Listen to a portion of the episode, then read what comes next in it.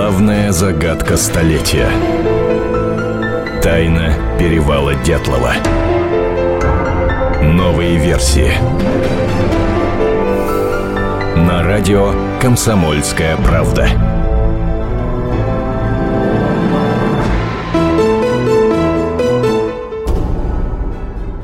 Добрый вечер. Вы слушаете радио «Комсомольская правда». С вами Антон Челышев и Наталья Варсегова. Наташ, добрый вечер. Добрый вечер.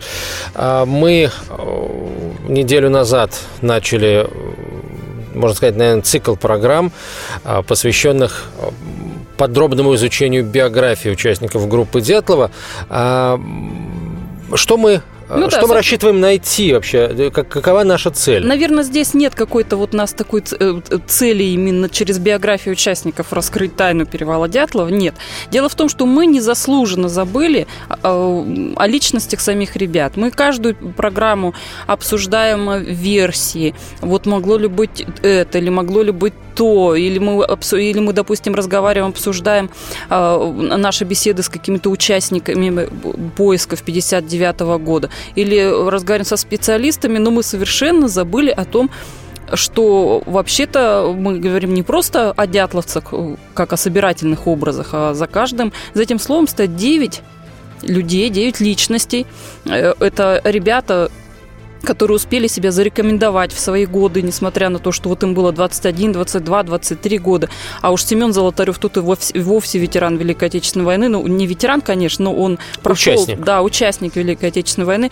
И поэтому ну вот мне кажется, что обидно, что мы о них не разговариваем, и поэтому вот в прошлое, на прошлой неделе мы начали исправлять эту ошибку, успели поговорить о четверых участниках этого похода, о Юрии Кривонищенко, Юрии Дорошенко, о Зине Колмогоровой и о Игоре Дятлове. Ну и сегодня, я надеюсь, мы вот про еще про пять ребят поговорим, про пятерых. А вот мы хоть и не рассчитываем раскрыть тайну, но все-таки какие-то выводы интересные, как мне кажется, мы все-таки сделали а, неделю назад вот э, мы вспомнили, что э, по э, вот основной версии ребята распороли э, стенку палатки и выбежали из нее, э, испугавшись чего-то. Но вот э, говоря в частности о Юрии Дорошенко, мы привели эпизод, в котором Дорошенко встречался, ну, можно сказать, лицом к лицу лицом к морде с медведем и не испугался, не побежал, а наоборот как-то вот проявил выдержку хладнокровия и выполнил то, что должен в, данном случае выполнять ну, опытный э, в лесу человек, будь то охотник или, или вот профессиональный турист. Отпугнули медведя. Вот, то есть э, не робкого десятка были ребята там, и тем, тем более интересно понять, почему они не э, спокойно вышли э, вот из палатки или, например, не начали прорезать ее там, где находится то есть ты, ты хочешь понять, что же их все-таки могло так ну, испугать? А может да? быть, это и не таки... страх вовсе. То есть получается, что мы, может быть, даже не ответ на какой-то вопрос даем, а еще один вопрос задаем. Вот так. А, Наташ, а чьи биографии у тебя сегодня с собой? Ну вот я думаю, что о Рустеме Слободине мы сегодня поговорим. А, очень интересный молодой человек. Дело в том, что значит, он родился в 1936 году. Он выпускник Уральского политехнического института. И на тот момент, в 1959 году, он являлся инженером комбината номер 817. То есть это тот самый комбинат «Маяк» в Челябинске, где случилась в 1957 году Кыштымская авария. Рустем родился в Москве. А, вообще семья Слободиных переехала из столицы в Свердловск в 1944 году. Вот Рустему как раз на тот момент было 8 лет. И вот уже а, в Свердловске Рустем окончил среднюю школу. Отец Рустема Владимир Михайлович, а, как вот о нем говорят, и пишут, вот в частности, автора книги «Смерть под грифом секретно» Олег Архипов пишет о нем как о видном научном сотруднике Урал неисхоза. Мать Надежда Федоровна э, также трудилась на том же предприятии научным сотрудником. То есть из семи научных таких, э, в общем, научная семья была у Рустема Слободина. Сам он окончил механический факультет УПИ, был спортсменом, причем э, были у него и он занимался сразу несколькими видами спорта, были у него и награды. В любых ситуациях он был непробиваемым совершенно бойцом. Это вот именно ребята так его характеризуют, его друзья, современники. Был сильный, надежный товарищ, спокойный, немногословный, уравновешенный. Что касается самого похода, то мы знаем, что в своих дневниках, в своем дневнике Зина Колмогорова очень много писала вот о Рустике, постоянно она как-то не дежурили вместе и постоянно, в общем-то, так общались. Надо, ну, а мы говорили на прошлой передаче, что Зина находилась в очень сложной ситуации как раз на момент похода, она э, как раз разладились у нее отношения э, с Юрием Дорошенко, и, в общем-то, девушке было так тяжело. Я так полагаю, что именно в Рустеме Слободине она нашла некую такую опору, вот именно в этом походе. А может, замену? Ну, я бы... Нет, вряд ли, наверное, замену, конечно. Хотя все может быть, но я думаю, что вот слово опора здесь подойдет, наверное, гораздо больше. И это при том, что а, Зине Колмогоровой, насколько мы знаем, а, вполне мог, или, может быть, даже совершенно точно оказывал знаки внимания руководитель групп, группы Игорь Дятлов. Ну, я бы не стала так вот утверждать, что вот он именно оказывал внимание. Мы знаем, что просто у погибшего Игоря Дятлова в одежде нашли фотографию Зины Колмогоровой. А что уж за этим стоит, ну, тут остается только догадываться. Э, интересно говорит о Рустике его старший брат. Наши родители длительное время проживали в Средней Азии – по имени одного из национальных народных героев и был назван родителями родившийся в нашей семье Рустем. Летом за полгода до трагедии Рустик вместе с нашим отцом приехали ко мне в геолого-разведочную партию в Киргизии. После этого они вдвоем совершили горно-пешеходный переход через горы западного Тиньшаня из Фрунзе в Андижан. Надо сказать, что отец вообще очень часто брал с собой младшего сына в какие-то путешествия, э, формировал таким образом его характер, воспитывал. И поэтому к туризму, когда вот э, пришел в турсекцию УПИ Рустем Слободин, вот сам Рустем, он уже был готов к этому. Он был очень выносливым, был э, подготовленным, спокойным, в нем был очень сильный такой командный дух. То есть он не был лидером, как говорят, но он э, очень хорошо всегда работал в команде, поэтому и пал, видимо, Игорь, пал выбор Игоря Дятлова на Рустема, когда он формировал группу именно для этого похода. Э, ну, вот такой был Рустем. Это вот то, что можно про него рассказать. Надо сказать, что Рустика любили все и называли его, э, его, кстати, называли желе, человек будущего. Железная воля плюс интеллект. Вот такой интересный момент про него. Итак, Рустем Слободин в первой части эфира. Э, о ком мы поговорим уже через несколько минут. Вы, собственно, через эти самые несколько минут и узнаете. Вы слушаете радио «Комсомольская правда». Оставайтесь с нами. Тайна перевала Дятлова. На радио «Комсомольская правда». Историю пишут победители. Они же ее и фальсифицируют. Я Николай Сванидзе. Я расскажу вам, как все происходило на самом деле. Я выбрал самые яркие и важные исторические события года, а также вроде бы незаметные, но значимые факты, которые оказали влияние на ход истории. Один год из жизни России глазами ее жителей. Документальный сериал «Исторические хроники» с Николаем Сванидзе. Слушайте на радио «Комсомольская правда». Тайна перевала Дятлова. На радио «Комсомольская правда». Антон Челышев, Наталья Варсегова. Сегодняшний выпуск программы, а, я напомню, также посвящен биографиям участников группы. А, поговорили о Рустеме Слободине, в прежде предыдущей части эфира. А, неделю назад поговорили о Юрии Дорошенко, Юрии Кривонищенко, Зине Колмогоровой и Игоре Дятлове, руководителе группы. А, Наташ, кто у нас далее на очереди? Вот я вижу у тебя еще одну папку в руках. Загадочный Тиба Бриньоль у нас на очереди. Николай Тиба Бриньоль. Интереснейший молодой человек с очень интересной биографией. Э, я, пожалуй, буду вот э, сейчас, рассказывая о нем, цитировать и э, Олега Архипова, и воспоминания участников 50, поисков 59 -го года Евгения Зиновьева. Так начнем. Николай был потомком очень знатного рода прославленных инженеров и строителей. Родился он в поселке Осинники Кемеровской области. Отец Николая, горный инженер Владимир Иосифович, скончался в 1943 году. Мама работала школьной учительницей в Кемеровской школе. И на момент последнего похода сына она уже вышла на пенсию, жила вместе с дочерью Елизаветой в Кемерово. А, Елизавета э, трудилась инженером в Кемерово, работала. Николай окончил Кемеровскую среднюю школу номер 12. И потом уже после этого он оказался на Урале. А, вот как о нем вспоминает Евгений Зиновьев – Кроме своей необычной французской фамилии, которая доставляла ему немало хлопот, Коля поразил нас своей импозантной внешностью. Среднего роста, темненький, с приятным интеллигентным лицом и подвижными глазами. Он нарядил себя в, казалось бы, немыслимые одежды. На голове черная шапка-ушанка с болтающимися кверху незавязанными ушами. На ногах черные резиновые литые сапоги-вездеходы, темные штаны. Вот что-то из, на- из нашего времени, да, чувствуется. Как, мне кажется, не 59-й год описывается. Вот Сейчас можно таких Ну, молодых ви- людей да, встретить. Да, везде, где в России остались места, где отсутствуют дороги.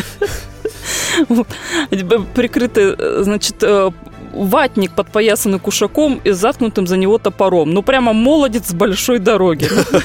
Француз при этом. Да, француз, фр- француз при этом. И вот надо сказать, что, кстати, если мы посмотрим фотографии последнего э, похода группы Дятлова, вот те самые пленки, которые сохранились и дошли до наших дней, можно, кстати, эти фотографии посмотреть в разделе «Перевал Дятлова» на нашем сайте «Комсомольской правды». И там видно, что именно Николай пошел в очень необычной шапке. Такая шапка у него была с широкими полями, остроконечная, очень забавная шапка. По-моему, они практически все в ней перефотографировались в этой шапке. В общем, такой был заводила. А, э, что касается турист, э, туризма, походов, то Николай тропил, всегда тропил следы по вы- свежевыпавшему снегу. Это очень тяжело.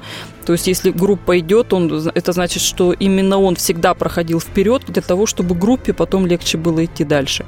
Он учил новичков заготавливать дрова из сухих деревьев, разжигать костер в условиях по- полного снежного ненастья, топить снег в ведрах на общем костре для, пригос- для приготовления пищи и чая. Многие из нас, пишет Евгений Зиновьев, особенно люди городские, были действительно новички и ничего этого не умели. При всем этом Коля постоянно источал юмор и шутки. Он производил впечатление надежного, уверенного в себе человека, был талантлив и самобытен. И в туризме это проявлялось в том, что Коля с большим искусством и изяществом рисовал на маршруте рельефы местности, тщательно наносил горизонтали, топографические знаки, в то время как подобные, подробные карты для туристов представляли большую ценность, а Коля вот он как раз умел очень хорошо эти карты рисовать. Был он известен э, вообще в студенческой среде, особенно он был популярен в студенческих общежитиях. И вот какой интересный Друзей у него всегда было много. Каким-то образом ему всегда удавалось доставать редкие запрещенные тогда книги. И вот э, такой есть очень э, момент даже ну, щепетильный. Неожиданно у нас в общежитской комнате, вспоминает Зиновьев, появилось еще дореволюционное издание книги Мюллера «Половой вопрос». 59 год, заметьте, на дворе. Тем самым в общежитии номер 5 студгородка УПИ была закрыта брешь в сексуальном образовании студентов. Да. А откуда книга взялась-то? Ну вот загадочным образом книга взялась. А исчезла она потом так же неожиданно, Видимо, как и так же, да. да. Вот что еще касается походов, то в трудных походах Николай был незаменим. А, Он мог иногда, вот, допустим, подобно Сизифу, вкатывать свой тяжелый круглый абалаковский рюкзак на какой-нибудь из горных перевалов. А, И вот и при этом он еще юморил, так шутя ругал себя, стыдил, что ему якобы так тяжело нести свой рюкзак, и вот он его пи- э, пытается закатить на, на какой-то склон. В общем, такой Парень был очень яркий, э, он не был спортсменом, н- не атлетом, не спортсменом, но был очень яркий, поэтому он был незаменим, в- незаменим в походах, очень компанейский и широкой души был человек. И надо сказать, что когда появился, появился в группе Семен Золотарев, а он появился буквально в последние дни перед выходом в поход, то вот а, в- в- два балагура, Семен Золотарев тоже был таким балагуром в компании, вот они нашли друг друга вместе с Тибо. И когда я снова возвращаюсь к фотографиям этого рокового похода, там очень часто они встречаются вдвоем, Семен и э, и Коля Тибо. Очень э, такие очень две интересные личности. Вот э, еще к разговору о страхе. Я, конечно, не профессиональный психолог, но у меня много друзей вот такого типа, а, э, которые вот смешливые, которые остры на язык и могут посме- посмеяться над всеми, над каждым и над собой, в том числе и зачастую в первую очередь. Вот эти люди, они э, тоже любую проблему стараются обратить в шутку, в том числе и при встрече с реальной опасностью. А, И, и вообще, если честно, мне, мне вот я чем глубже мы с тобой, Наташа, об этом говорим, тем, чем глубже мы с тобой, я очень надеюсь, с нашими слушателями погружаемся в эту историю, мне все больше кажется, что напугать этих ребят не могло просто ничего. Золотарев вообще фронтовик. Он видел смерть. Э, ходил у нее постоянно, так сказать, э, под носом. Э, удивительно. Не верю я в то, что что-то могло их напугать. Если они... Что касается ракетной версии газа, то они технари. Кто-то из них физик. Кто-то из них физик-ядерщик. А, понятно, что ракеты в космос запускаются не на ядерном топливе, конечно же, но тем не менее, полагаю, что с технической стороной этого процесса все они были, а, или не все, э, если то очень многие, хорошо знакомы. Просто подготовленные люди, а, абсолютно с любых точек зрения. И думаю, что при э, в случае, если ракетная версия, допустим, эта версия справедливая, то я скорее ожидал бы от них чего-то ну, каких-то подготовленных, слаженных действий правильных, а не панического бегства. Я с тобой полностью согласна. Дело в том, что здесь какую версию не возьми в этой истории, она абсолютно взаимоисключает другую. И ни одна из них при подробном разборе как раз не, не оставляет никакого шанса для того, чтобы быть правдивой. Я Вообще... с твоего позволения немножко про Колю Тибо еще Да, расскажу. конечно, очень, да, очень потому интересный что э, я говорила, человек. что он из очень интересного рода. Так вот, род Тиба Бриньоль, он как раз прекратился на гибели Николая. Потом он был последним мужчиной, носителем этой оригинальной фамилии. Вот интересно, еще я хочу привести строки из последнего письма Николая, который он писал другу. С руководителем похода пока не ясно. У Дятлова какие-то осложнения с практикой. Если Игорь не сможет, мы пригласим из Лысьвы Верхотурова. Я иду, несмотря ни на что. Скоро начнутся сборы. Мне осталось совсем немного. Игорь сейчас переключится на отчет. Нужно писать текст, печатать его, вообще мелкая бумажная работа. Я работаю мастером на стройке. Немного тяжело, но под суд еще не отдали чувствуется такой да. юмор. Да, да, так да, что да, прощай карьера, куда меня так тянули. Об этом, если будет интересно, можно будет черкнуть потом.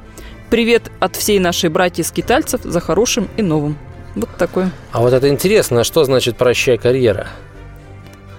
А, я не, не очень, э, судя по твоему выражению лица, его сейчас нельзя передать в эфир, да, но судя по твоему выражению лица, тоже непонятно. Ну, на то оно и письмо другу, и тут на, на самом деле по самому тексту видно, что... Я думаю, что наверняка это где-то есть и прописано, и известно, потому что есть люди, которые изучали подробно э, личности Бобринёля. Просто вот у меня сейчас сведений нет, и я не, не могу ответить на этот вопрос.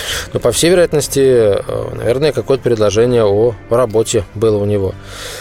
А, конечно, сейчас э, любители теории заговоров, не очень хорошо знакомых с историей э, этой, скажут, его приглашали на работу в органы государственной безопасности, но если это даже было и так, то вряд ли э, товарищ Тибо Бриньоль писал бы об этом в письме другу, ибо он бы дал, конечно, безусловно, сразу и немедленно написал, подписал бы документ о неразглашении. Так что это тоже от, от, отметается. Ну, известно, что он закончил строительный факультет Уральского политехнического института. Может быть, ему предлагали сразу какие-то должности, можно было где-то сделать карьеру в каком-нибудь проектном строительном институте. Ну, это я сейчас только все предполагаю. Но мы помним, что в те а времена... он в итоге работал прорабом на стройке. Потому что больше платили, а ты сама сказала, что у Тибо мама и сестра. Да, да. Оставались, остались а, в Кемеровской области, хотя сестра тоже работала инженером. Сестра старшая, судя по всему. Старшая, да, да старшая сестра.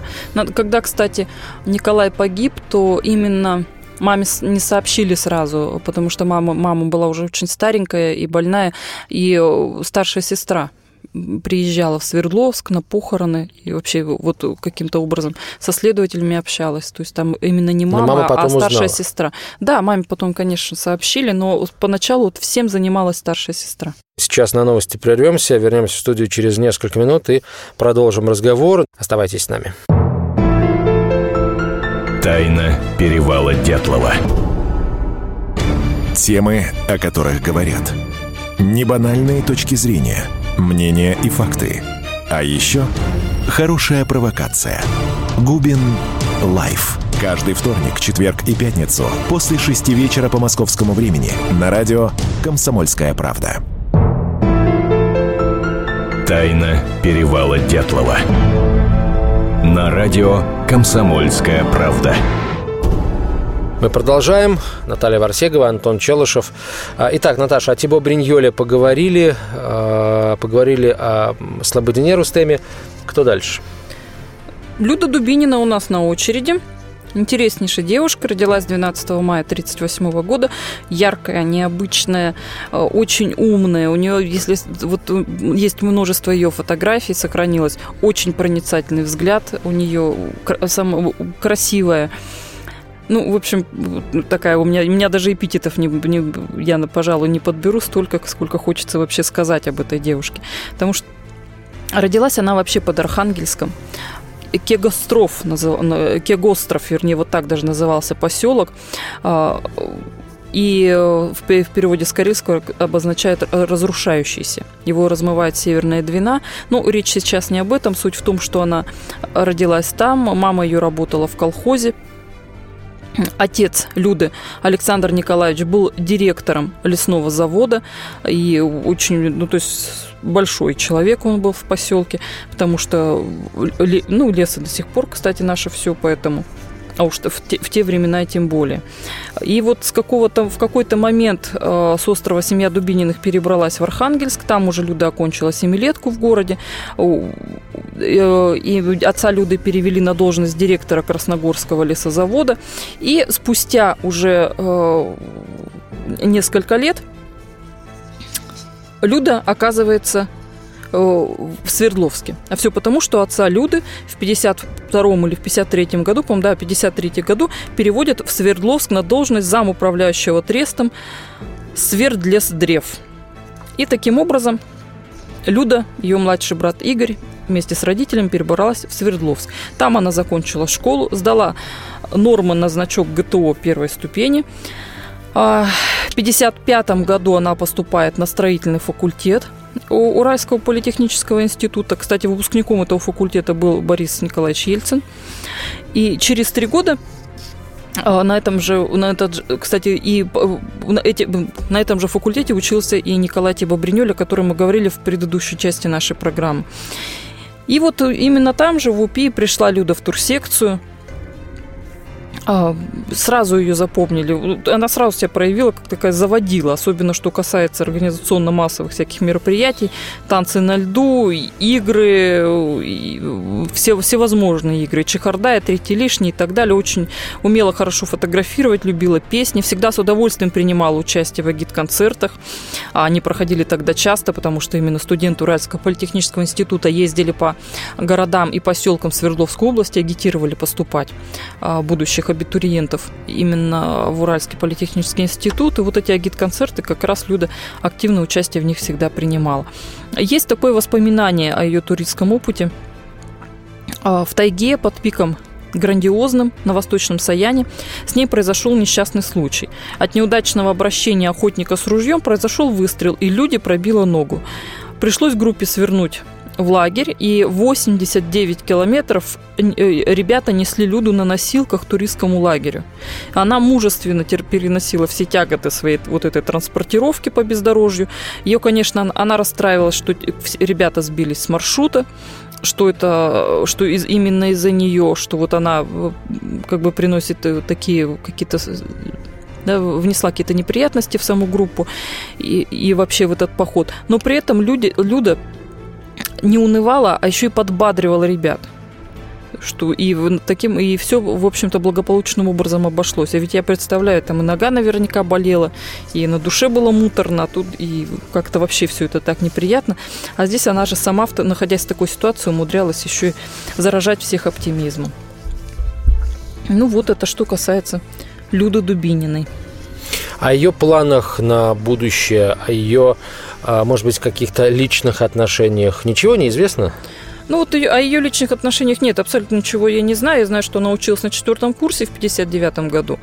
И за неделю до того, как она пошла в последний поход, вся семья Дубининых переехала в новую двухкомнатную квартиру, а до этого они жили в коммуналке. Но уже и вот Вообще за неделю странно. переехали, и в это жилье уже Люда не вернулась. Зам директора э, Сверд Лесдрева Да. Жил в коммунальной квартире. Ну, видимо, поначалу, когда пока только переехал, я думаю, что, может быть, это... Хотя, Ну, если учесть, что в 53 году, то да. А э, потом э, девочка успела в школу закончить и до четвертого курса доучиться, они все жили в коммунальной квартире. Ну, бывало и такое. И, и дали, и дали не хоромы, а дали двухкомнатную квартиру в Свердловске. Да, двухкомнатную квартиру, но улица Мамина Сибиряка, одна из центральных улиц э, в Свердловске на тот момент, да и сейчас, по-моему, также. Вот что еще э, известно? Известно, что уже после гибели Люды отец писал жалобы, он очень долго пытался добиться правды, но в итоге так ничего у него и не получилось. А жалобу на что? На плохое на следствие? плохое следствие, на то, что не говорят правду. И Он даже писал самому Хрущеву, насколько вот нам мне рассказывали. И, ну, в итоге ничего, все осталось без ответа. Кстати, вот, э, вот эти вот попытки доискать правды отцу э, Люды ничем не обернулись, его не сняли с должности, не отправили обратно на Кегостров в Архангельскую область. Я ничего про, этого не, не, про это не знаю. Если бы это было так, то, скорее всего, об этом было бы уже написано, известно. Ну, как-то вот нет, ничего. Единственное, что можно предположить в данном случае, что когда он стал добиваться правды, может быть, ему просто куда-то вызвали, ну, куда обычно вызывали на ковер и сказали, знаешь, что ты коммунист, коммунист, вот давай-ка мы с тобой. Не хочешь партбилет на стол положить? Перестань, пере- перестань искать правду. Вот может быть, можно предположить, в общем-то, такую ситуацию. Тогда можно предположить и то, что ему рассказали эту правду, взяв, опять же, подписку о неразглашении. И я думаю, что он бы рассказал эту правду родным. Даже перед смертью. Э, Вот э, могло быть и такое. Но я думаю, что он этой правды не знал. а, С ним э, ис- исследователи э, гибели группы Дятлова не общались никогда. Вот уже понятно, что не тогда. нет, он, он, 59-м, он умер. Нет, нет, он, он умер, и когда уже началась э, волна интереса, поднялась волна интереса к этой истории, то уже не было его в живых. И не, не было в живых уже и брата Люды Дубининой к тому времени. Поэтому у нее вообще никого из родственников не осталось, и мы сейчас ни с кем не сможем пообщаться А у с людей, брата кто потомков очень не осталось, знал. да? У брата потомков. А, Ну вот, насколько я знаю, нет сейчас родственников Люды Дубининой. Это печально, к сожалению. Еще одна оборванная ниточка. А, Итак, Люда Дубинина. а, У нас еще две фамилии, да? Давай да, Саша поговорим. Колеватов и Семен Золотарев. Вот э, на Саше Колеватова сейчас я предлагаю сосредоточиться. Давай. 34 год рождения, студент четвертого курса м, в 59 году физико-технического факультета Уральского политехнического института. Очень интересный молодой человек. А, тоже такая у него интересная вообще а, получается Биография. биография, да. Значит, в 1953 году он заканчивает Свердловский горно-металлургический техникум. А, Потом работает на закрытом предприятии почтовый ящик 3394 главстрой. А после он э, проходит обучение в Москве. Причем э, и обучение в Москве, учится в Москве, заканчивает, э, по-моему, техникум, и, а после этого его берут на должность инженера в закрытое предприятие, на одной из закрытых... техникума? Да. После техникума, Очень да. интересно. Я прошу прощения, не инженер, а старш- старший лаборант одного из секретных институтов э, министе- э, Тогда это вот как раз это и есть почтовый ящик 303 3394. Я все перепутала. Это как раз московское предприятие. И вот он там работает старшим лаборантом после того, как старшим лаборантом после того, как окон- закончил техникум, окончил. Пока он работает, работает, получается, три года. На протяжении трех лет он работает там. А после снова уезжает в Свердловск и поступает в Уральский политехнический институт. И то ли это было направление его туда, то ли по направлению он туда уехал, то ли еще какие-то были причины, пока мы совершенно ничего этого не знаем. И перевозит же из Москвы мать, то есть она жила с ним, он ее после этого перевозит уже в Свердловск. И, уже, и они уже живут в Свердловске. Э, Очень, сама по себе фигура очень загадочная, очень крайне мало информации по нему. Поэтому сейчас говорить о том, что есть э, его фигура тщательно изучать, изучалась исследователем Алексеем Ракитиным, «Смерть, идущая по следу» называется его исследование. И вот он очень значительную роль отводит Саше Колеватову. Те, кто желает о ней узнать, может ознакомиться с работой Алексея Ракитина на, в, в интернете, она достаточно там распространена. Но суть в том, что мы не можем достоверно на эти данные опираться, потому что э, о нем на самом деле очень мало, очень мало известно. А роль э, в чем? Роль в судьбе группы или вот, мне это непонятно? Может быть, каким-то образом его биография и отразилась на судьбе группы.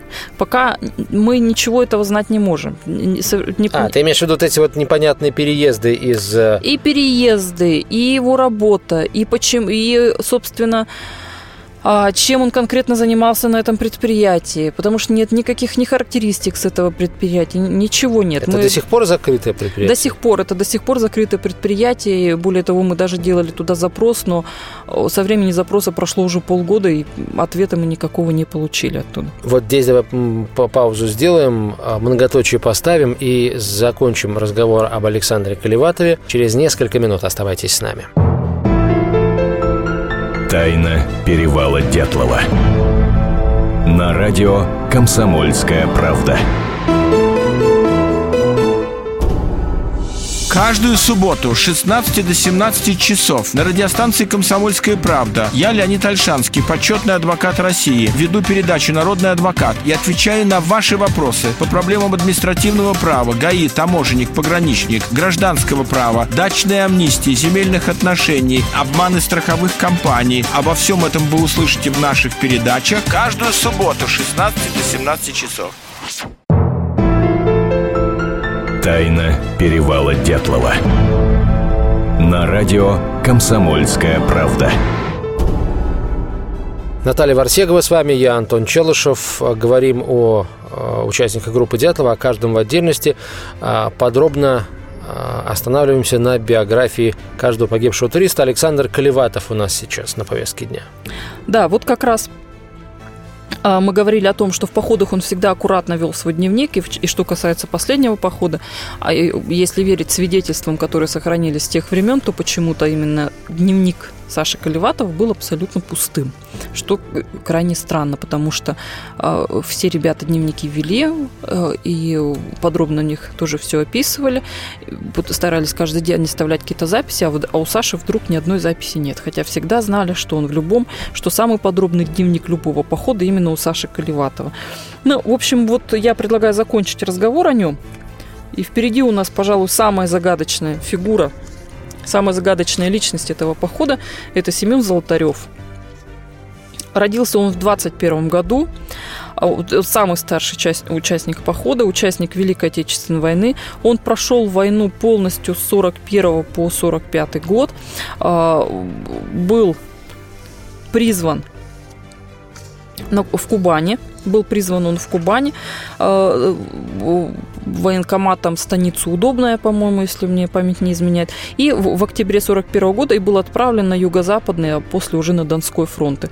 Э, служил он командиром отделения, самое старшее его, э, по-моему, командир взвода, самое старшее его звание за все время службы. Что интересно, за все годы он ни разу не был ранен, не было у него ни одной контузии. Окончил он, получается, э, младшим лейтенантом войну и, и у него четыре награды. Я вот сейчас пытаюсь найти листок, где как раз перечислены его награды. А, ну, ладно, вот сейчас не нахожу. Ну, собственно, ну, Забыла ладно. наградной да. лист. Да, наградной лист, я вот забыла копию его. Но не в этом суть. Суть в том, что человек не то что стойкий и мужественный, а человек, который вообще, мне кажется, смерти не боялся. И вообще его сложно было чем-то чем испугать. И в любой стрессовой ситуации, даже если молодые ребята, студенты и вот вчерашние выпускники вуза могли испугаться, то именно Золотарев мог взять на себя все руководство группой. И, именно Золотарев мог а, подсказать какие-то правильные решения. Вот есть такое мнение, что группа, когда что-то произошло, группа разделилась. Часть ушла с Игорем Дятловым, а четыре человека ушли с Золотаревым, которые их вот этих четверых человек и найдут в мае во враге под огромной толщей снега. И есть такое мнение, что Золотарев, э, как опытный фронтовик, именно ушел с группой в этот овраг, чтобы окопаться, чтобы вот именно окопаться и скрыться тем самым от опасности. То есть, чем глубже в траншею, тем опасность, как бы, вероятнее пройдет мимо а напомни тебя. нам, пожалуйста, Наташ, как погибли эти ребята? Вот именно и последних четверых, типа Бриниоля, Люду Дубинину, Сашу Колеватова и Семена Золотарева, их найдут в мае. В начале мая 59 года под огромной толщей снега во враге. И именно у Семена Золотарева ну, вообще, вот у этих всех ребят, у, у троих из них, кроме Саши Колеватова, будут самые страшные смертельные травмы. То есть именно они оказались больше всего травмированы.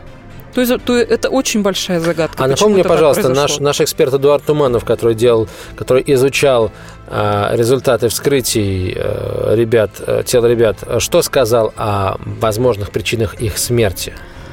А, значит, это получается тупой предмет с ограниченной поверхностью. Но вот эта поверхность, она получается не меньше а, площади травм, которые получили ребята. Я сейчас, может быть, не очень точно воспроизвожу формулировку, но смысл примерно такой. То есть упало вот, эти, вот этот самый массив снега Либо большой. что-то... Э, нет. Вот мы тоже разговаривали на эту тему. Если бы упал массив снега, характер переломов был бы совсем иной. А здесь именно перелом, переломы со сдвигом. То есть такое ощущение, что на них, ну вот как будто наехал большой автомобиль. Вот большой автомобиль по ним проехался. И получается, вот если представить себе, как бы он проехался, то вот и, и получится вот этот перелом со сдвигом. Но но опять же тоже не ясно. То есть даже если бы их придавило большой толщей снега, тогда бы просто придавило, и вот этого сдвига, скорее всего, не было. Так, а, мы будем мы только начали разговаривать о, Семене Золотареве. Да, я сейчас, сейчас буквально тогда, да, что значит про самого Семена Золотарева. Дело в том, что о его личной жизни мало что известно. Вот есть книга Анны Матвеева «Перевал Дятлова». Она пишет о том, что у Золотарева могла быть жена, и вроде бы даже была, но про него наверняка ничего не известно. Дело в том, а вот во всех своих характеристиках и автобиографиях Золотарев везде писал, что он холост. Но в свое время нам как-то удалось Э, такую найти информацию, правда, вообще ни, ни, никак не подтвержденную о том, что все-таки была жена и был сын у него, но когда случилась эта трагедия, то жена по каким-то обстоятельствам сдала сына в детдом на Кубани. Ну, я не знаю, насколько это правда, как к этому относиться. Ребят э, в последнем походе он просил, зовите меня просто Саша, а, у, такой был не, не, непривычный. А как он, кстати, объяснял вот это вот, э, вот эту а непонятку не с именем? Никак не объяснял. Ну вот, видимо, так нравилось ему это имя Саша. Непонятно совершенно, как он это объяснял. Э, привел его в группу к Игорю Дятлову Сергей Сагрин. И интервью с ним у нас есть на сайте, на наш, на, в разделе «Перевал Дятлова» на нашем сайте, можете почитать.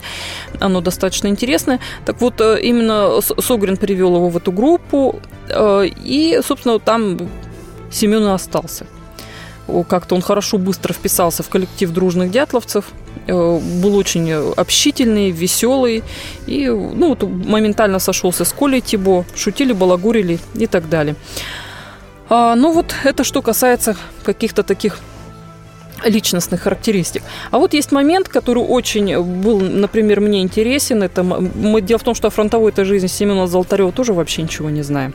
Ну, только по каким-то а, изысканием, да, да, или, или псевдоизысканием а, исследователей, которые заявляли о том, что они знают о том, кто такой Семен Золотарев и чем он занимался во время Великой Отечественной войны, войны например.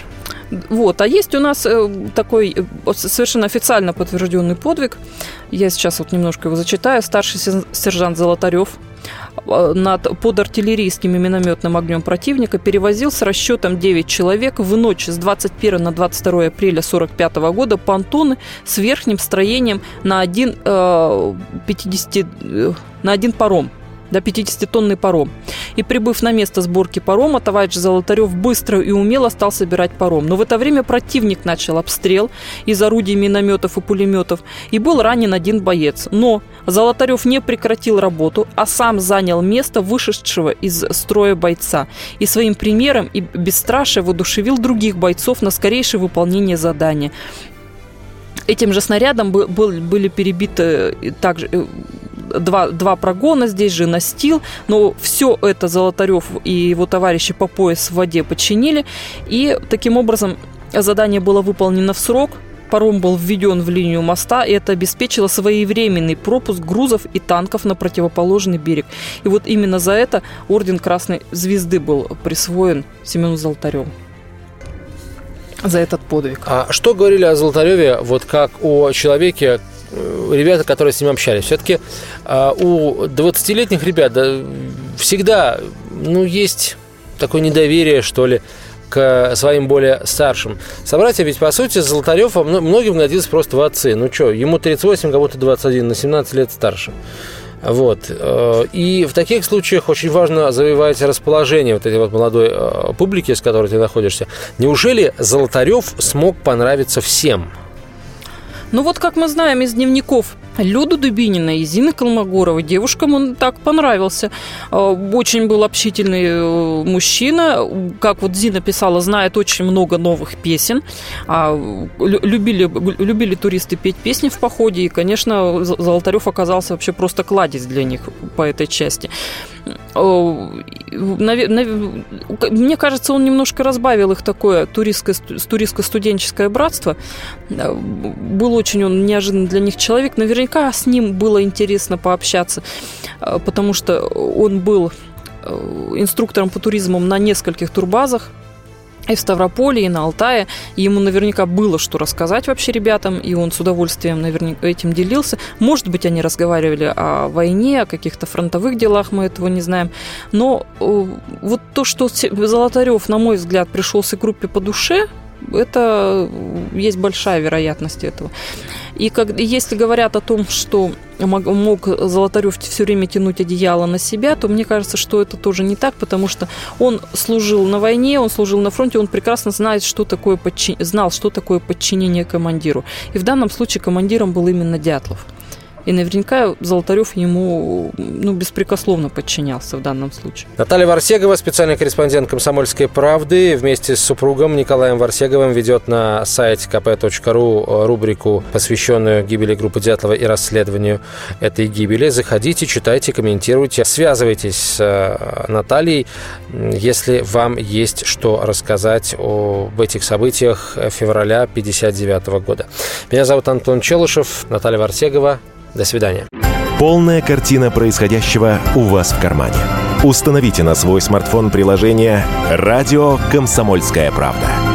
Слушайте в любой точке мира. Актуальные новости, эксклюзивные интервью, профессиональные комментарии. Удобное приложение для важной информации.